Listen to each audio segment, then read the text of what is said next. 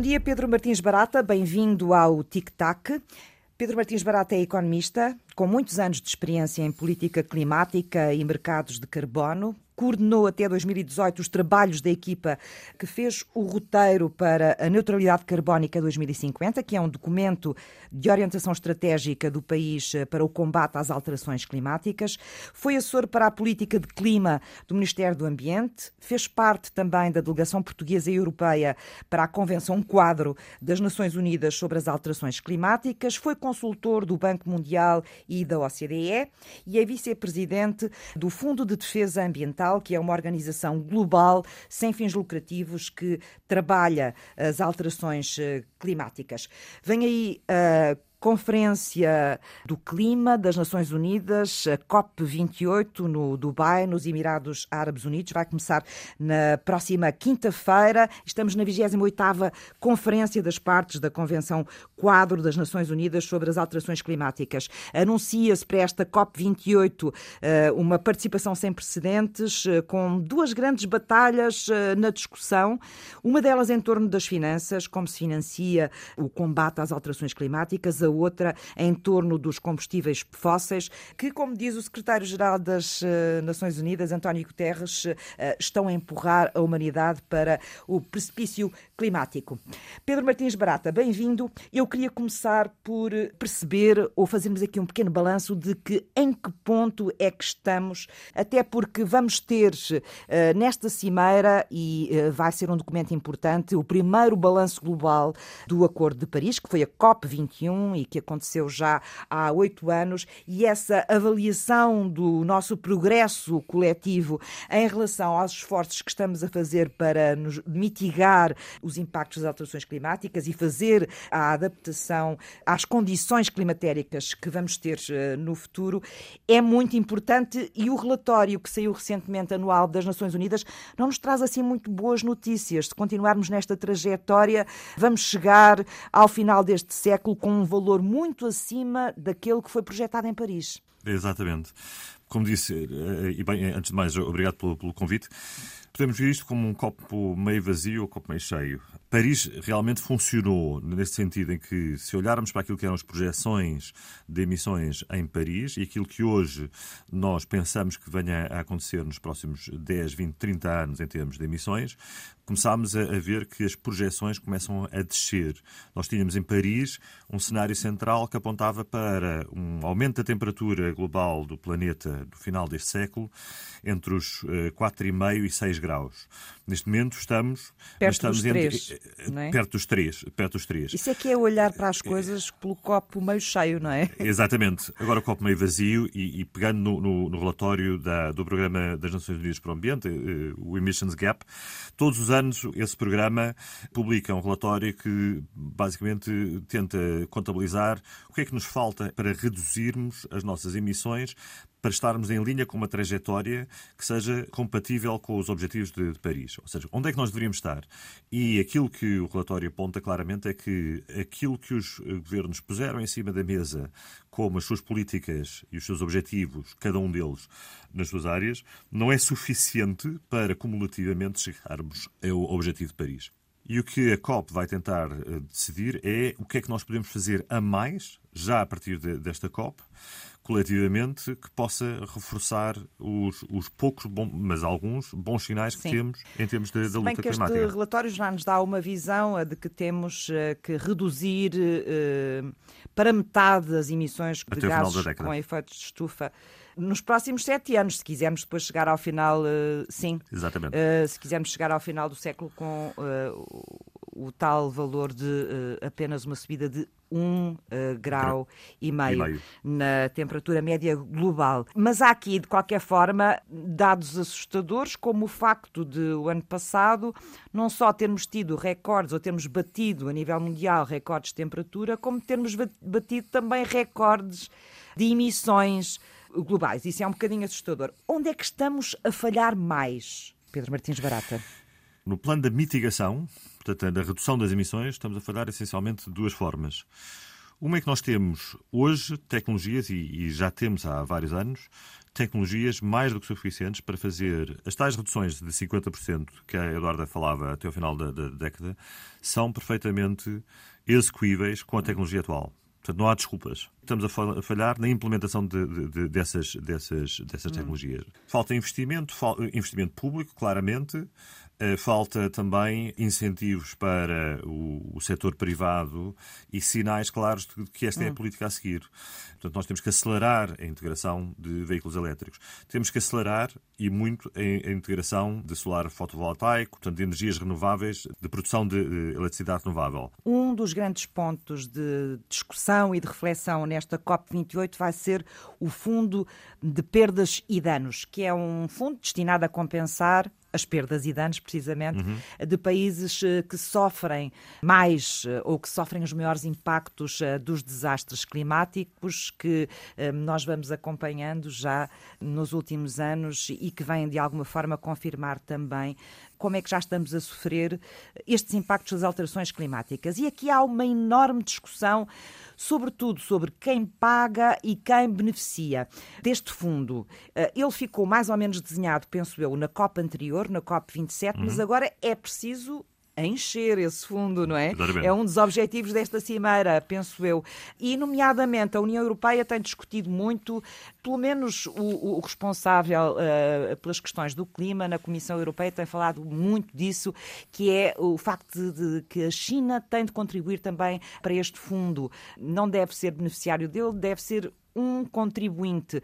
Isto vai ser uma questão complicada. Quem paga e quem beneficia do Fundo uhum. de Perdas e Danos? Bem, é, é, preciso dizer que esta é uma, é uma, uma questão complicada há 20 ou 25 anos. Porque este, é um, este é um desejo dos países mais vulneráveis às alterações climáticas, aqueles que mais sofrem os impactos.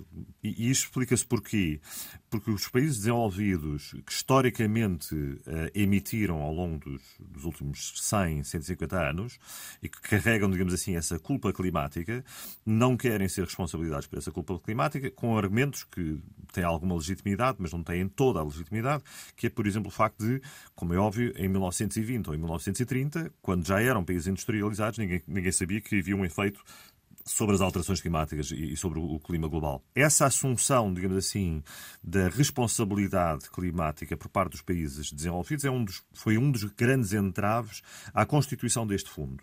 Finalmente, essa, essa barreira, digamos, esse dique da, da vontade dos países desenvolvidos conseguiu ser rompida na, na, na cimeira do ano passado Ainda assim, há uma quantidade enorme de questões que se colocam, desde logo isto. O que é que é uma perda de dano e como é que nós conseguimos atribuir hum. essa perda de dano ao efeito das alterações climáticas. Há 10 ou 15 anos, quando alguém me perguntava, mas as cheias em Alcântara são por causa das alterações climáticas, como ouvi uma vez um Presidente da Câmara dizer em Lisboa, eu dizia, isso é quase impossível de, de, de determinar. Hoje não é assim tanto. Hoje há toda uma ciência chamada de atribuição climática em que nós conseguimos perceber que certos fenómenos têm um, um, grau muitíssimo mais alto de probabilidade e que foram, de certa forma, uhum. só existiram porque as alterações climáticas eh, estão em causa. E é essa, esse dado científico novo que fez com que tornasse inevitável que as, a política, não é? a política internacional, criasse um fundo porque é de elementar justiça. Os paquistaneses que viram dois terços do, seu território alagado há, dois anos atrás, são os dos povos que menos contribuíram para aquele fenómeno. China, em particular, o que é que, o que, é que se passa com a China? E o problema aqui é que todo o panorama mundial, mesmo até a nível histórico, mudou tremendamente nos últimos 20 anos. Há 20 anos, quando o protocolo de Kyoto estava em vigor, a Europa contava aproximadamente 18% das emissões globais, os Estados Unidos 20% das emissões globais. Hoje, os Estados Unidos são 13%, a Europa são 6 a 7% e a China são 30%.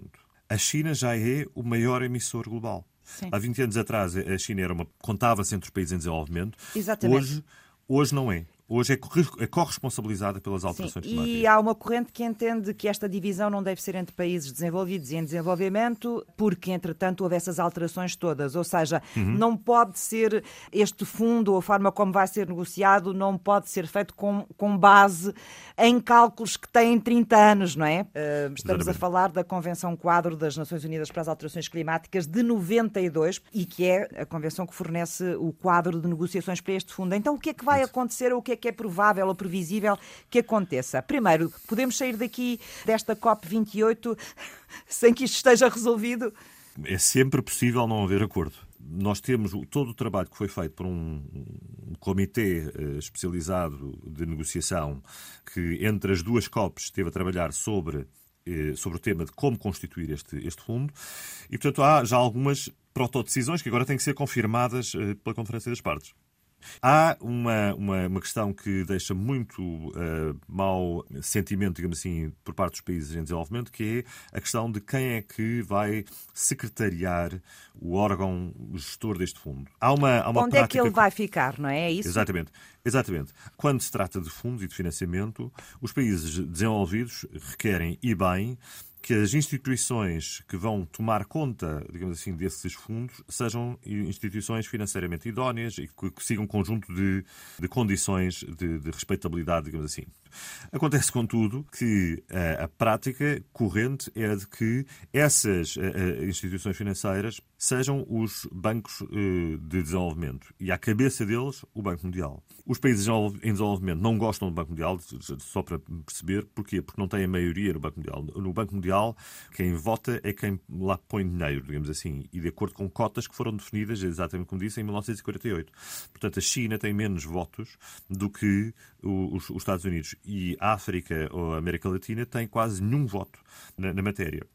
Qual é que foi o compromisso atingido? O compromisso atingido foi, temporariamente, será o Banco Mundial até se encontrar uma fórmula para tirar a responsabilidade do Banco Mundial e colocar numa outra instituição, ou até fazer uma instituição de, de novo, não é? Uma, uma, nova instituição financeira, que se ocupe apenas e somente da gestão deste fundo. Sim, mas era muito importante que este fundo de perdas e danos saísse desta COP funcional, a funcionar. Outra Exatamente. questão muito importante, Pedro, é o financiamento, ouvimos falar dele há anos, para a uhum. transição dos países em desenvolvimento.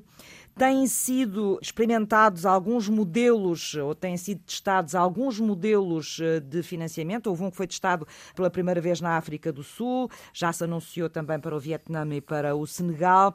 A Indonésia, por exemplo, apresentou muito recentemente o seu plano eh, para a transição energética, porque é um país eh, uhum. super dependente do, do, do carvão.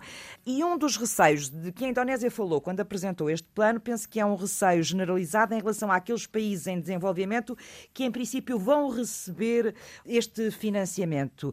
O facto de que lhes seja oferecido mais empréstimos do que dinheiro uhum. a fundo perdido. E isso significaria, para a maior parte destas economias em desenvolvimento, que estão endividadas, mais endividamento. O que é que é possível fazer aqui nesta questão? Para já confirmar exatamente tudo aquilo que a Eduardo disse, o primeiro desses planos para a transição energética justa foi o, o da África do Sul e foi anunciado há dois anos em Glasgow. Esse plano foi objeto de um acordo bilateral ou multilateral, aliás, entre eh, Reino Unido, Alemanha, vários países europeus e eh, a África do Sul. Mas o que se veio a constatar é que a grande maioria do dinheiro avançado para a concretização desse plano era efetivamente sob a forma de empréstimo.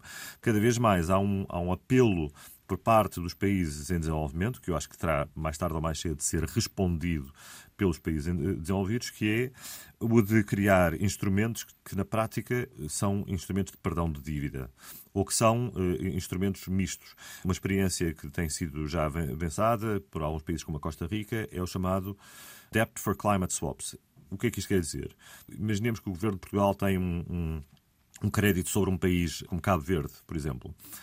Portugal renunciaria ao pagamento da dívida por parte de Cabo Verde, mas trocaria esse crédito por um conjunto de ações que Cabo Verde tem que fazer para conservar as suas, as suas florestas, eh, enfim, os, seus ecossistemas, incentivar eh, as energias renováveis, etc. Portanto, em vez de pagar ao país original da, da dívida, hum. utilizar Essa o, dívida o, orçamento público. serviria para reinvestir nas áreas eh, de transição energética e de. Exatamente.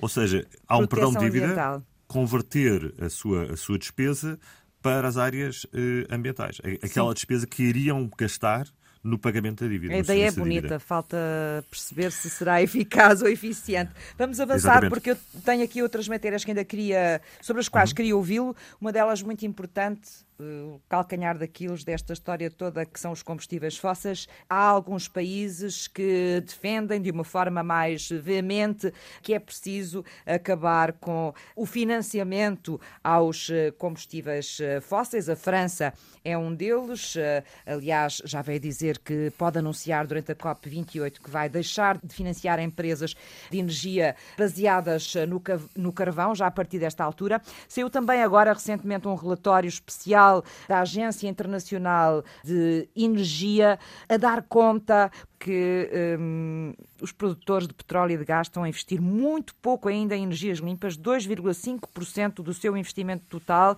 quando deviam estar uh, nos 50% para alcançarmos as metas que queremos alcançar já em 2030. Ao lado disto, percebemos que há também as centrais eh, de carvão que continuam em expansão no Exatamente. mundo. Ainda vão crescer nos próximos anos. O que é que é preciso fazer nesta área? Bem, há uma clara falta de investimento do, do chamado oil and gas uh, nas alterações climáticas. Muitas dessas empresas estão hoje sobrevalorizadas do ponto de vista acionista, porque contam na, nas, suas, na, nas suas valorizações com reservas que nunca vão, ser poder, nunca vão poder ser utilizadas. Se a transição energética for para ser tomada a sério, então estas empresas estão, eh, são um risco até em termos de investimento. Isso há vários relatórios que têm, que têm avançado com, com essa ideia. Sobre o carvão, Enquanto que na Europa, por exemplo, a grande maioria da, dos países está paulatinamente a, a, em phase down, a, a, crescer o número de, de, centrais em carvão, como é o caso de Portugal, que fechou Sim. as suas centrais. Europa, Espanha, União Europeia, não é? União, União Europeia, exatamente. Temos o caso da China, que está, é verdade, está a construir novas centrais, mas também está a fechar as antigas. As novas centrais têm tecnologia melhor e, sobretudo, o que está a acontecer na China é que a China está a crescer de tal forma em energias renováveis que essas energias renováveis estão a fazer com que seja muito difícil, para, mesmo para as novas centrais a, carvão, utilizar a capacidade total de carvão que, tem. E, portanto, há quem preveja que, no caso da China, em particular, o pico das emissões do setor elétrico vai acontecer já no próximo ano. Sim. Que seria, uh, Tem havido muitas discussões à volta disso, não é? Exatamente. Quando é que a China vai chegar ao seu pico de emissões de CO2, o, mas, mas espera-se que seja antes de 2030, pelo menos. Exatamente. Mas há quem diga que possa ser até no, no, no próximo, no próximo ano. ano. Veremos em conjunto com a China, temos a Índia. E a Índia é atualmente o país mais populoso do mundo. É um país que está a crescer até mais rapidamente neste, nos, últimos anos do que, hum. do que a própria China. Um dos menos comprometidos e, também, não é? Menos um que a menos, China nesta matéria. Um dos, exatamente. Um dos menos comprometidos e um dos quais para qual a, a ideia de fazer e de acordar internacionalmente um phase down ou um phase out de, do, dos combustíveis fósseis, e em particular do carvão, é anátema porque toda a economia indiana, neste momento, sobretudo no, no norte da Índia, baseia-se na exploração de carvão. Sim, ah, eu fui ver é os valores, 73% da eletricidade que é consumida na Índia neste momento uh, vem do carvão. Ainda. Exatamente. É muito. Uh, a Índia ainda tem um, um, muito ambicioso programa solar, é verdade, solar fotovoltaico, mesmo sendo muito ambicioso à escala indiana, quase que diria não, não faz eh, não faz comissão sobre os interesses do carvão enquanto grande produtor de, de eletricidade uh, indiano. Vai ser um dos problemas políticos de mais alto nível na COP. Já tinha sido há dois anos e o ano passado uma grande fissura entre os países que querem acelerar a transição energética, querem eh, decretar o fim dos, dos, dos, combustíveis Porque fósseis. Porque há quem queira mesmo fixar um prazo, não é? Para eliminar Exatamente. de vez o uso do carvão. Exatamente. Há quem entenda também que está na altura de deixar de financiar totalmente este setor. Que caminho é que esta discussão pode ter, em seu entender, eh, no Dubai? A, a, questão do, dos subsídios às energias fósseis está em cima da mesa em diferentes fóruns, no OCDE, no, no G7, no G20, há 25, 30 anos. Ah, neste momento, o que acontece é que temos algumas iniciativas lideradas, por exemplo, pela França, mas por outros também, de chegar a um compromisso de eliminação total dos subsídios às, aos combustíveis fósseis. É difícil antever uma, um compromisso global sobre isso, por um lado, porque muitos países em desenvolvimento ainda acreditam, e com alguma razão, digamos assim, que para assegurar os serviços básicos de energia à população, eletricidade para cobrir 100% da, da, população, não estamos a falar de luxos. Não há neste momento alternativas nos contextos em que eles eh, se inserem, em África, na América Latina, ao uso continuado das, dos combustíveis fósseis. E, portanto, é uma, uma discussão difícil, será sempre capitaneada por alguns países que podem avançar mais depressa Pegando no caso da França, a França, por exemplo, pode claramente eliminar subsídios ao carvão. Porquê? Porque não é dependente do carvão. Porque a, a, base eh, de, do sistema elétrico francês é nuclear, é nuclear e gás natural e cada vez menos uh, carvão. Sim, então deixe-me aproveitar, uh, Pedro, porque o nosso tempo vai se esgotando para avançar para aí agora também, porque é uma pergunta que se torna cada vez maior à medida que vamos avançando nestas discussões, que é sai o fóssil entra o nuclear. Há especialistas que dizem que pela primeira vez esta mensagem vai ser muito forte, esta mensagem sobre o nuclear, eh, na COP28. A França, os Estados Unidos, o Reino Unido, a Suécia e a Coreia do Sul, eh, juntamente com os Emirados Árabes Unidos, que, que recebem uhum. Eh, esta COP, têm trabalhado esta questão, juntando outros países à volta, acho que já cerca de quatro dezenas de países, e tem havido a notícia de que vão apelar nesta COP para que a capacidade de produção de energia nuclear até 2050 seja triplicada no mundo. Não temos remédio nuclear, vai ser uh, uh, uma energia uh, ao lado, ou uma tecnologia ao lado das tecnologias verdes, como já decidiu, por exemplo, o Parlamento Europeu, agora no final de novembro? Eu tenho visto isso ao longo dos últimos 20 anos, uma tentativa enorme da, da, da, indústria nuclear de se colar à agenda climática, com o argumento de que é uma energia limpa.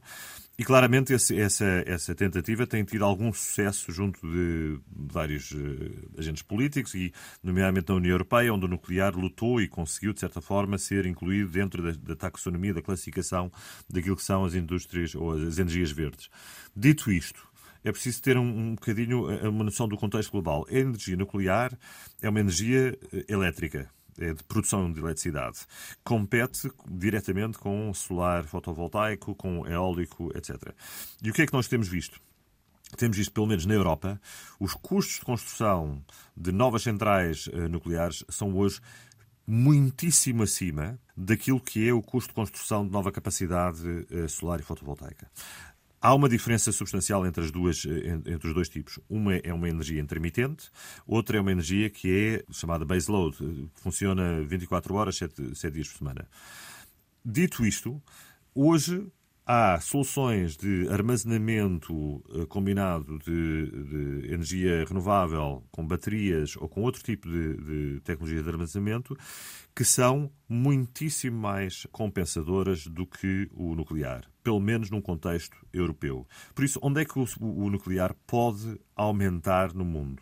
Aumentará em países como a China, que está a construir bastantes sim, sim, centrais, sim. e cada vez mais. Teve metade países... dos, dos projetos nucleares que foram lançados o ano passado. Exatamente. Em todo o mundo. E, e, poderá, e poderá, em alguns casos, como nos Emirados Árabes Unidos, que estão a construir exatamente, ou estão a projetar um, a construção de uma central nuclear, enquanto tecnologia, se competissem com iguais armas, digamos assim, não tenho dúvidas que hoje o nuclear não é competitivo. Pedro, para fecharmos a nossa conversa, porque não tenho muito mais tempo. Bom, nós ao longo destes anos todos em que temos eh, acompanhado uh, esta discussão e a evolução que estamos a fazer uh, no sentido de combater as alterações uh, climáticas, há um símbolo da química que nós aprendemos, todos hoje sabemos de cor, que é o CO2, dióxido de carbono. Já ninguém se engana. Uhum. Há um outro que também devíamos saber e aprender, que é o CH4 que é o gás metano e que é o segundo gás com efeito de estufa também, que está mais associado à atividade humana, porque nem todo é uh, decorrente,